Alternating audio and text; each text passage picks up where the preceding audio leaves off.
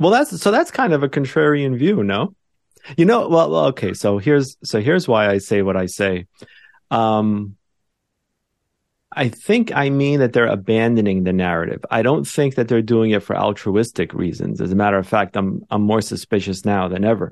The other night, Woody Harrelson, and I know you posted something about this. He's hosting Saturday Night Live, and at the end of his little monologue thing, he says, you know, basically COVID was this contrived thing, and, you know, drug companies made us lock down in our homes and would only let us out if we took their medicines, um, which is, you know, basically what happened.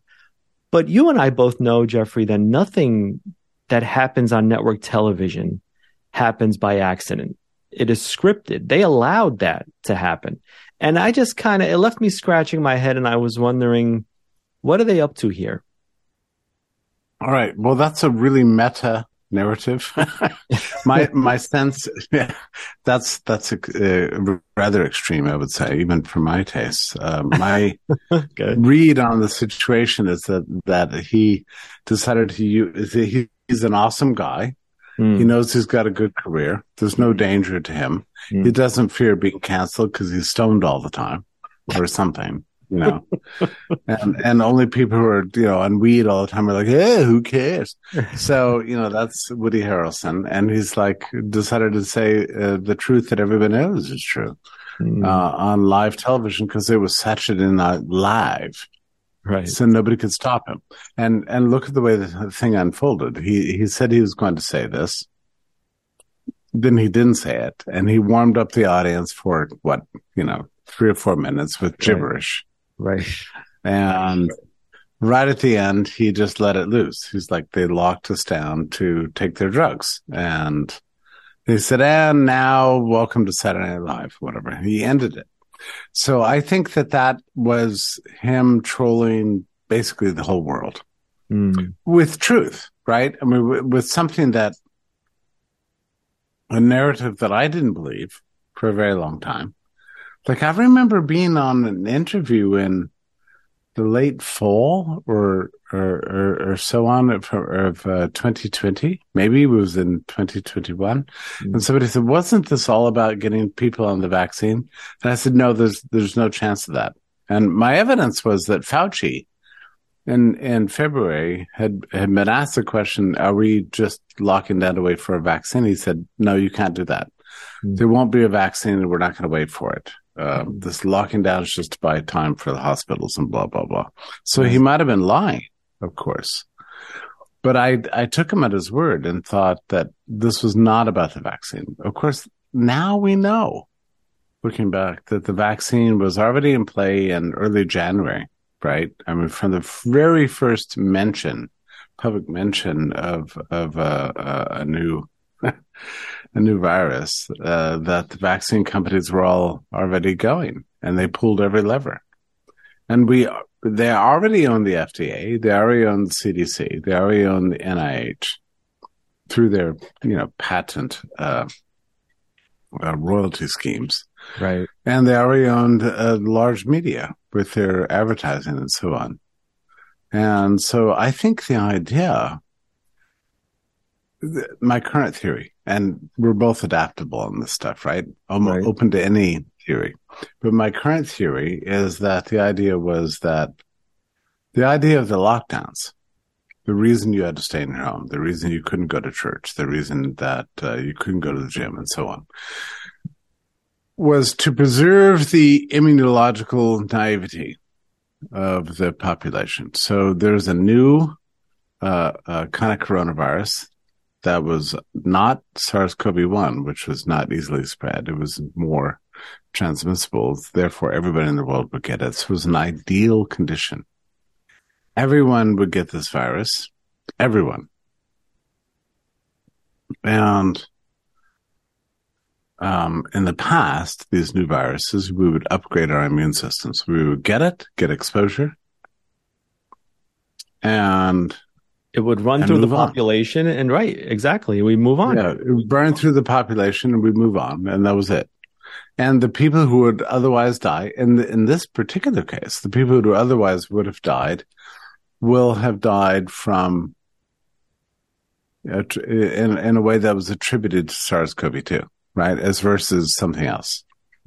That's right. The new kid on the block gets all the credit, right? That's more or less what happened, right?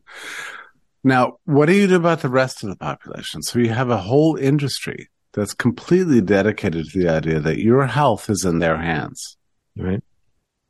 You are going to be sick unless they you take their shot. So now they needed to de- demonstrate to the whole world that they're the most essential industry, vaccines. Mm. And uh, so this new pathogen came along, and they're like, how about we preserve the immunological naivety of the entire population for as long as possible, and we'll pull every trigger, E U As, whatever, panic, political panic, whatever. But we'll get the shot out in a record time, six, six or eight months, and we'll bypass the usual uh, uh, testing and that sort of thing. And then we'll come along and we'll cure the world. However, the critical part here is that the world needs to be cured. Mm. How do we achieve that? Well, let's keep everybody locked in their homes, have them hide. Uh, don't go to the symphony. Don't go to the store. Don't do anything. Just, just don't do anything. Put on a mask, right? To further the sense of panic for as long as possible. Then when the vaccine comes out, everybody will be desperate to get it. That's, that's what I think the, the, the idea was from the very beginning. And I don't, I mean, I don't think that's far from the, I mean, if you look back on what they had us do, they basically had us do the exact opposite of what we should have done, right? So instead of commingling right. and having this thing run through the population, as you said, we had to isolate in our homes. Um, mm-hmm. Instead of getting sunlight, you had to be indoors, kind of hidden away. Um, instead of taking vitamins and stuff like that, you had to be, you know, again, locked right. at home. So the, this is this is another aspect that confirms the theory, is the um, the um, deprecation of of therapeutics, right? Uh, hydroxychloroquine, ivermectin, and I'm sorry, like I don't think these things are magic cures. Nothing is a magic cure. Vitamin D, nothing is a magic cure. Of the sun, uh, zinc, nothing is ma- magic. Right. And, and nobody ever said it was, but doctors to whom I've spoken mm. over the last year have told me that for the whole of their careers, when a, when a respiratory pandemic like this comes along, or a respiratory virus, they always, which embeds itself deeply in the lungs, mm. uh, the, the, the solution was always known. Hydroxychloroquine, ivermectin, doxycycline for secondary infections, uh, vitamin D for prevention, and zinc for uh, replacing essential minerals, right? We always knew this. This is nothing new. Nothing new. So the, so, so the fact that the ruling class said, oh, hydroxychloroquine is terrible. D- don't take ivermectin. In fact, you can't get it, even if you want it. You a drug that's it. been on the market for fifty years, by the way. And won the Nobel Prize and, you know, just cured countless millions of people. Um, and continues to. And animals, right? Horse dewormer. That's right. Dog. There's nothing it can do. Right. Right. Yeah, right. No, you're not allowed to take it. So why was that? And people have speculated that it was all about the E U A. That the E U A would not have been granted unless those were taken off the markets. In other words, the E U A was only was conditional on the idea that there's no other cures. Maybe. Um, I think they would have gotten the E U A otherwise. I think it would really was to, to basically torture the population and eliminate every other alternative other than Pfizer and Moderna. Mm. Now, why do I name those two companies? Well, AstraZeneca, which had a more or less quasi-traditional vaccine, not that any vaccine works for coronavirus, but if if if it did, AstraZeneca would have been one. It was never approved in the U S. Mm. J and J, it was approved. Mm. I would say just approval to deflect from the fact that they really wanted to uh, get mRNA uh, uh, front and center. But almost like within two months of its approval, it was itself taken off the market by Fauci and said, oh, it's, it gives us blood clots. We have to get rid of this thing. We're see, we're about vaccine safety. So that was an entirely a a strategy, a, a diversion tactic. Right. And poor J and J got really uh, screwed over uh, with that one. Right. Because it was one shot, remember? Right. And uh, yeah. But uh, that was taken off the market. It never recovered its market share. Suddenly, we were entirely reliant on mRNA. Just within a matter of months. Do, do you think the whole thing was really to serve as a vehicle um, for getting mRNA in our bodies?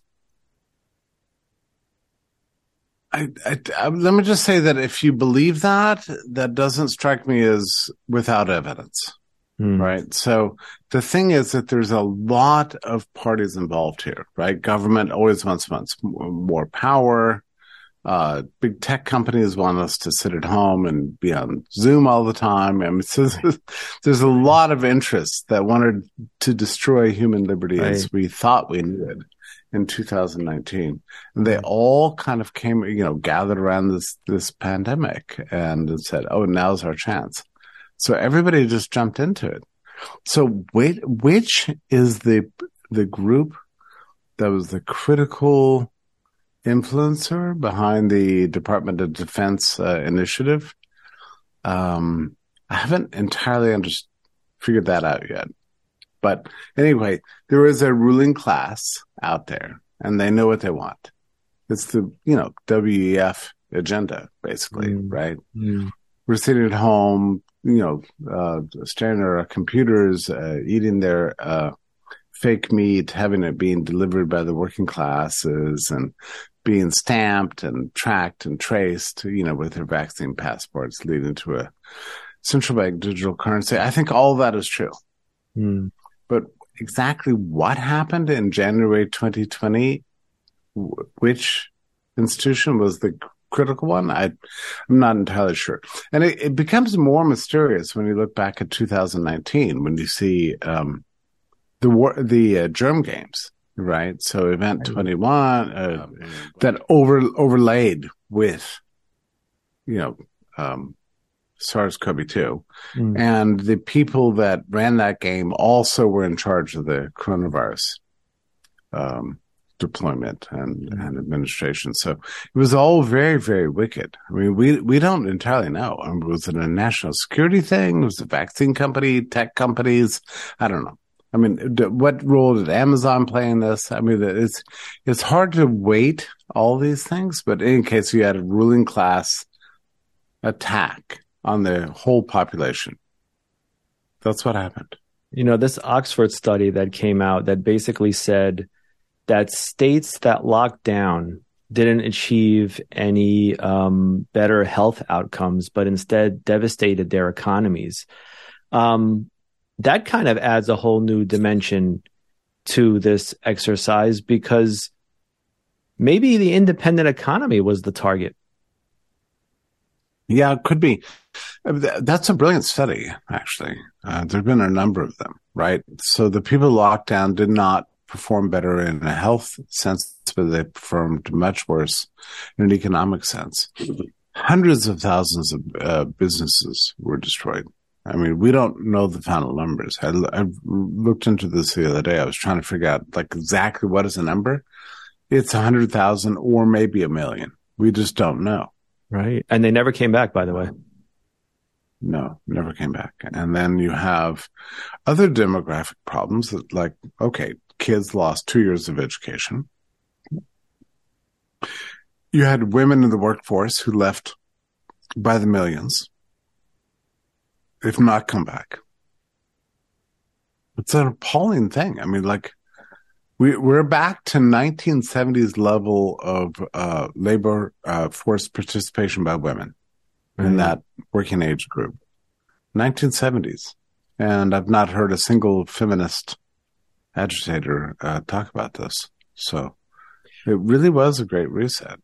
That same study, I find this fascinating, found that migration from states that had heavy lockdown policies to states that did not have that.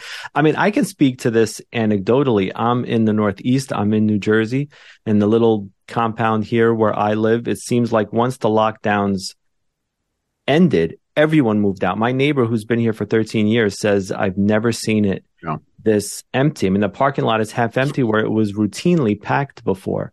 Um, so people right. voted with their feet on this thing. I don't know if there's any more um, sincere referendum on the policies than that.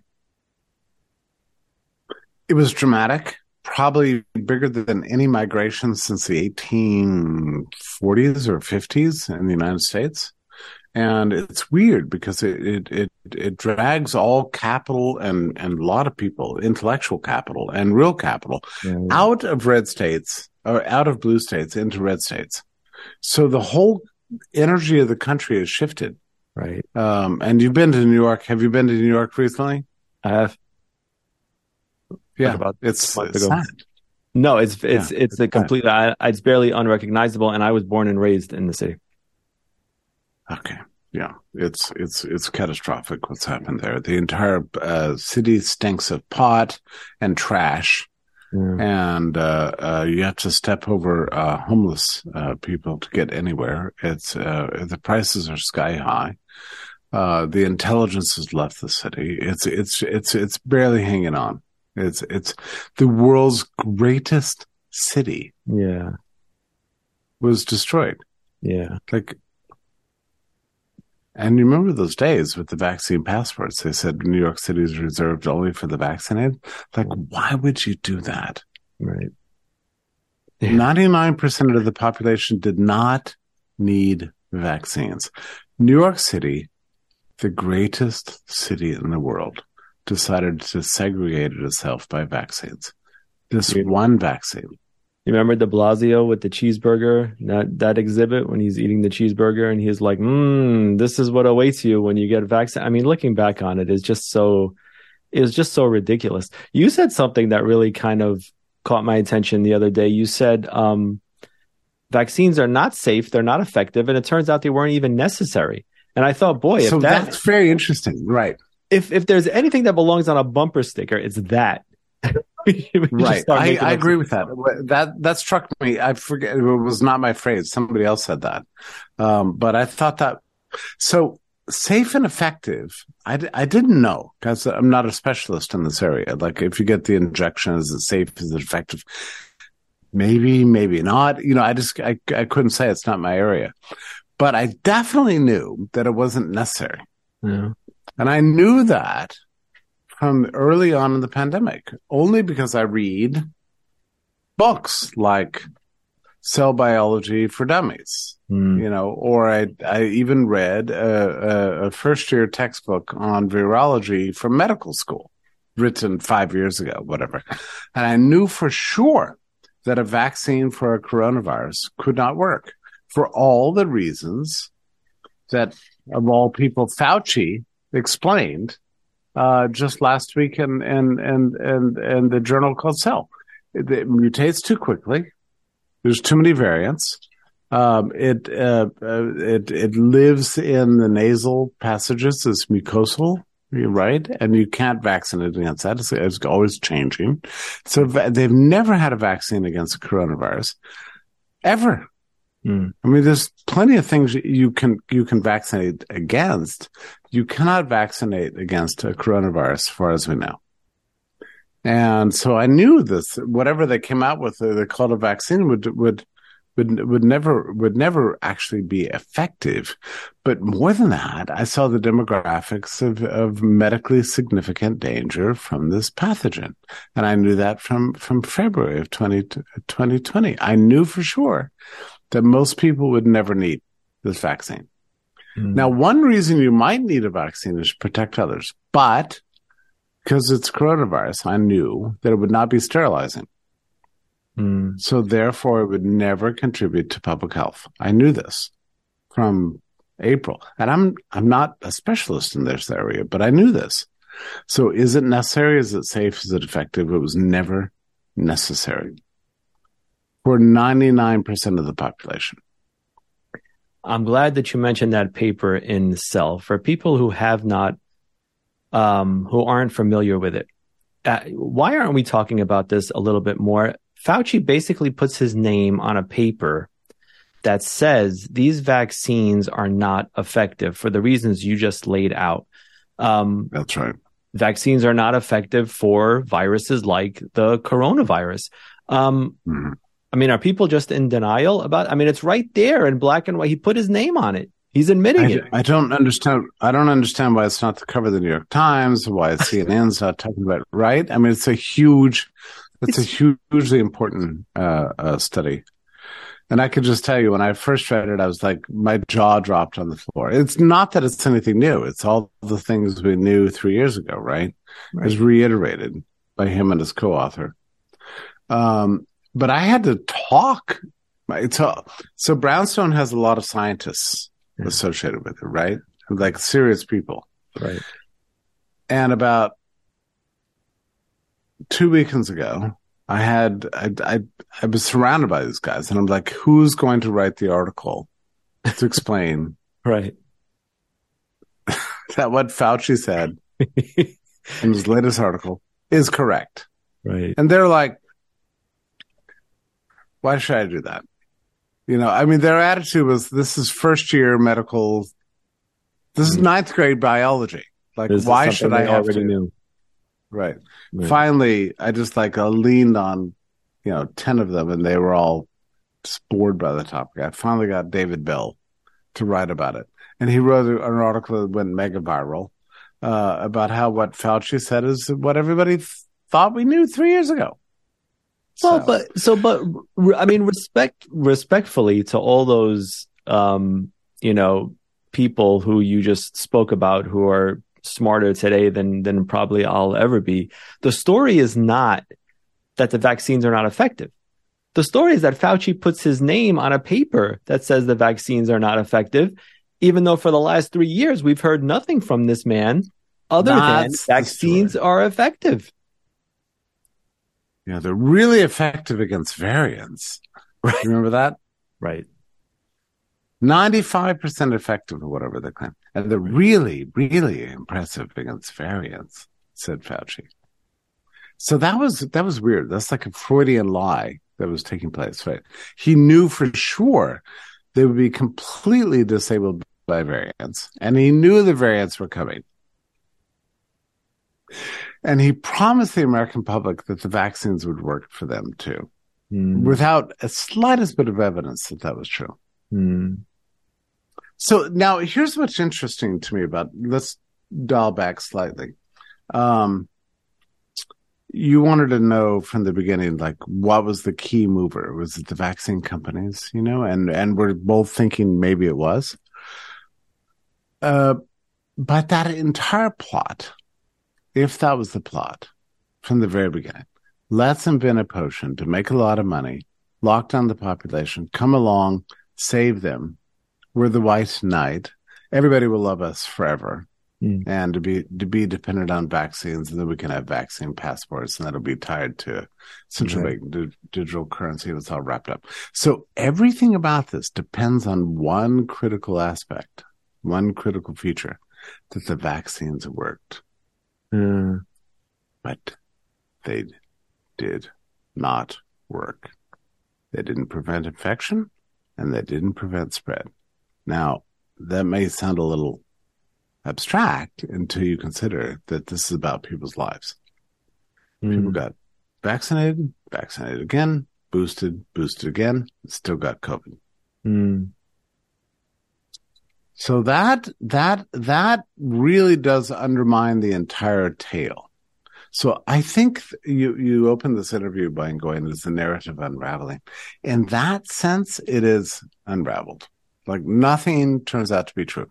Like, if the vaccines didn't actually work to prevent infection or spread, and actually even another layer are causing damage, why did we lock down? If the point of the lockdowns and the masks were to stop the spread and prepare the way for the vaccine to save us, and the vaccine doesn't work, What that means in the big picture is that three years of hell, of destruction of law, destruction of democracy, destruction of the Bill of Rights, mm. essential rights and liberties we all thought we had, businesses, was all pointless. It did not serve any purpose. That's the terrifying reality. And that's the reality that you understand, and I understand. But the majority of people are not ready to recognize it because most people have, have, have made such sacrifices over the last three years. They they threw away everything to serve the great cause of uh, pandemic control. And the net result is it was all a waste. That's a terrifying reality. But that's that we're getting there. We're getting there, right? Yeah. But but but it's too scary. I th- I think I think you're onto something there. I think there's a normalcy bias that has taken over, and people just don't want. They just don't want to go there. They don't yeah. want to think about what that means if all of these institutions conspired to kind of pull one over on us. I mean, that, mm-hmm. it's it's just it's just a lot to to kind of comprehend. I had right. a theory that um, that this move by Fauci, even his resignation, kind of struck me as kind of, you know, strange. Mm. I mean, he was, you know, he was king of the world, right? Everything he said mm. became law, and here he is walking away of his own volition.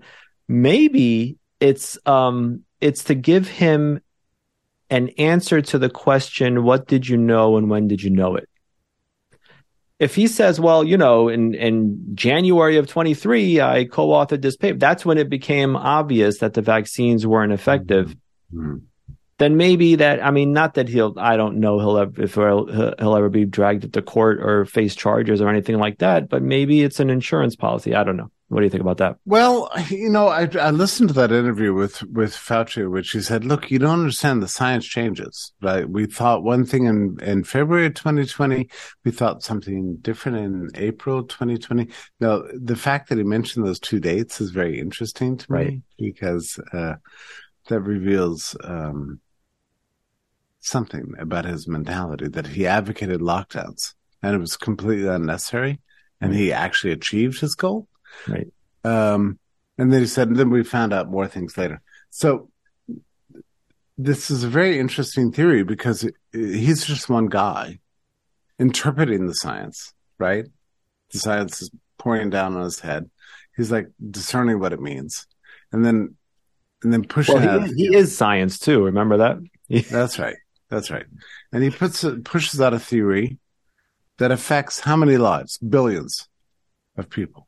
Like his one judgment affects the lives of billions, whether your kids can go to school, whether you can go to uh, worship, whether you can go to your uh, gym, wh- whether you can leave your home, right? Your parents' like, funeral, for crying out loud. Yeah, yeah. Uh, dent- dentistry, whether you can get a, a cancer screen, like everything that we call human life. Right.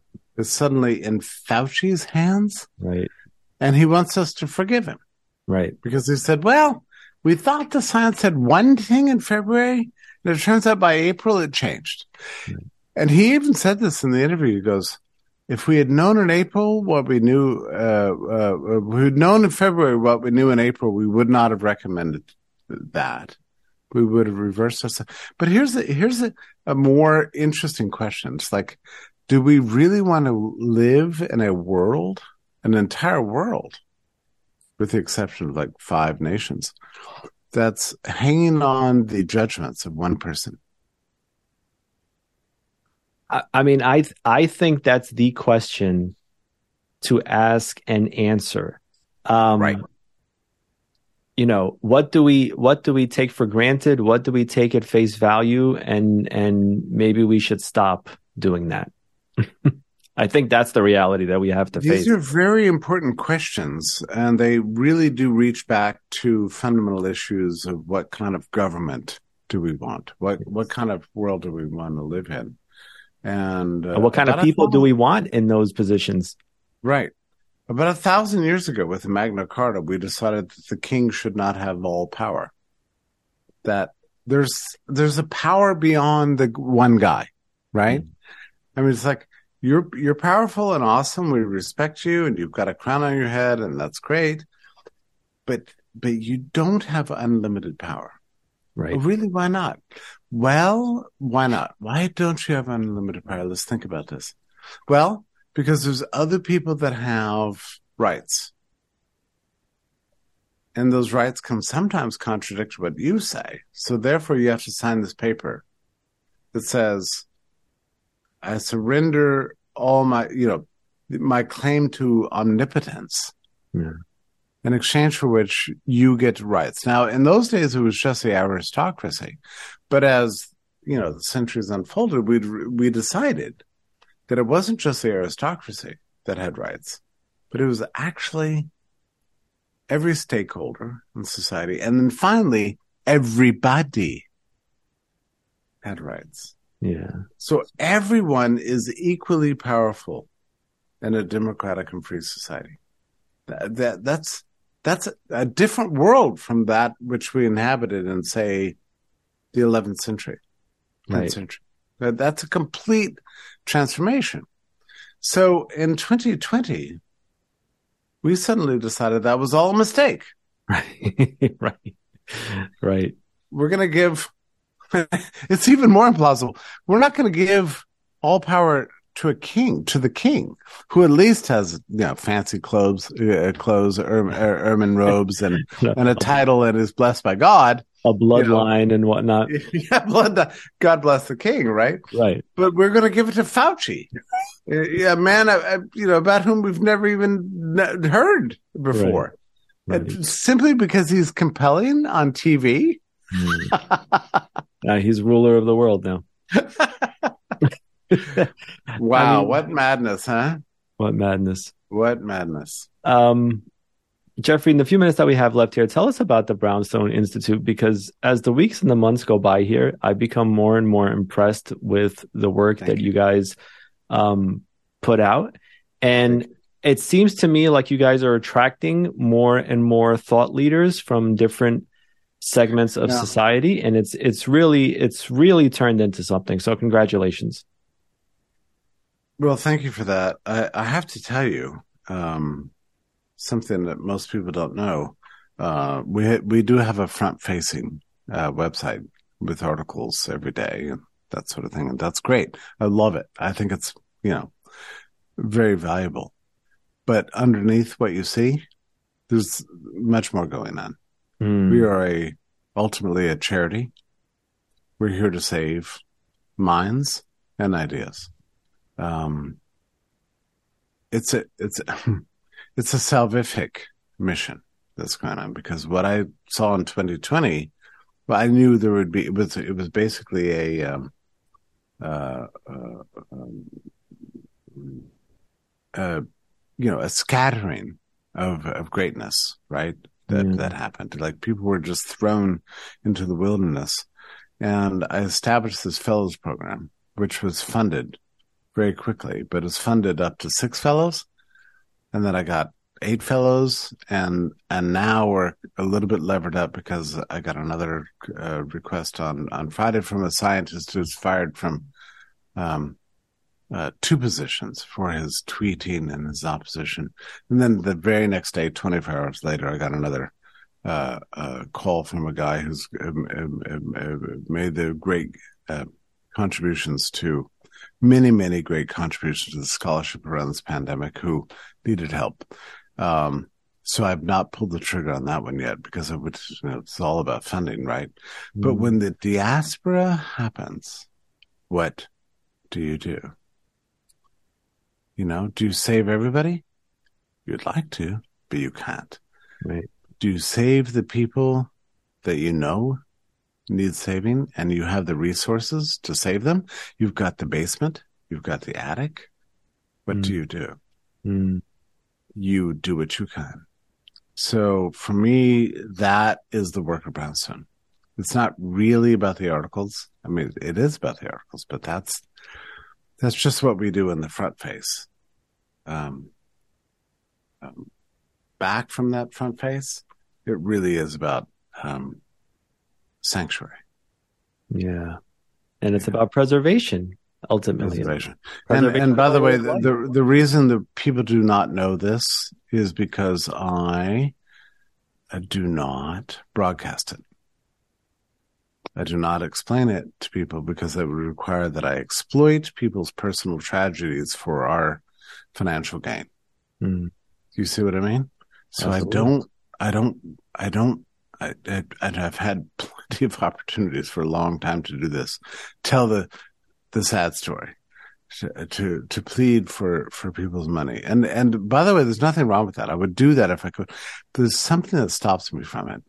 Mm. Um, because I just don't want to reveal people's private lives and suffering, uh, particularly for institutional benefits. So I just, I keep saying over and over again, support Brownstone. We're doing good work. Yeah. Um, we have three staff members. That's all we have. Um, I don't get a salary personally. Um, we're here to, to save the ideals of the Enlightenment. Um, and that's all we do. And and the, the needs and the demands are, are confronting me every single day, and it's overwhelming. And I'm so deeply grateful for, for benefactors who have stepped up. Um, and we're talking about large scale, small scale, and everything in between. And they really have made it possible for us to function.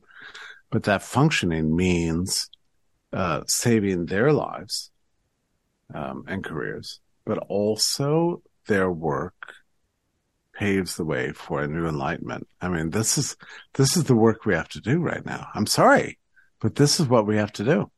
I mean, we spoke a moment ago about the power shift that's going on geographically. Well, intellectually, the mainstream media is, I mean, it's just dead. I hope I'm, I hope that's not an overstatement, but I I can't bear to watch network television. I can't bear to read yeah. the New York Times or U S A Today.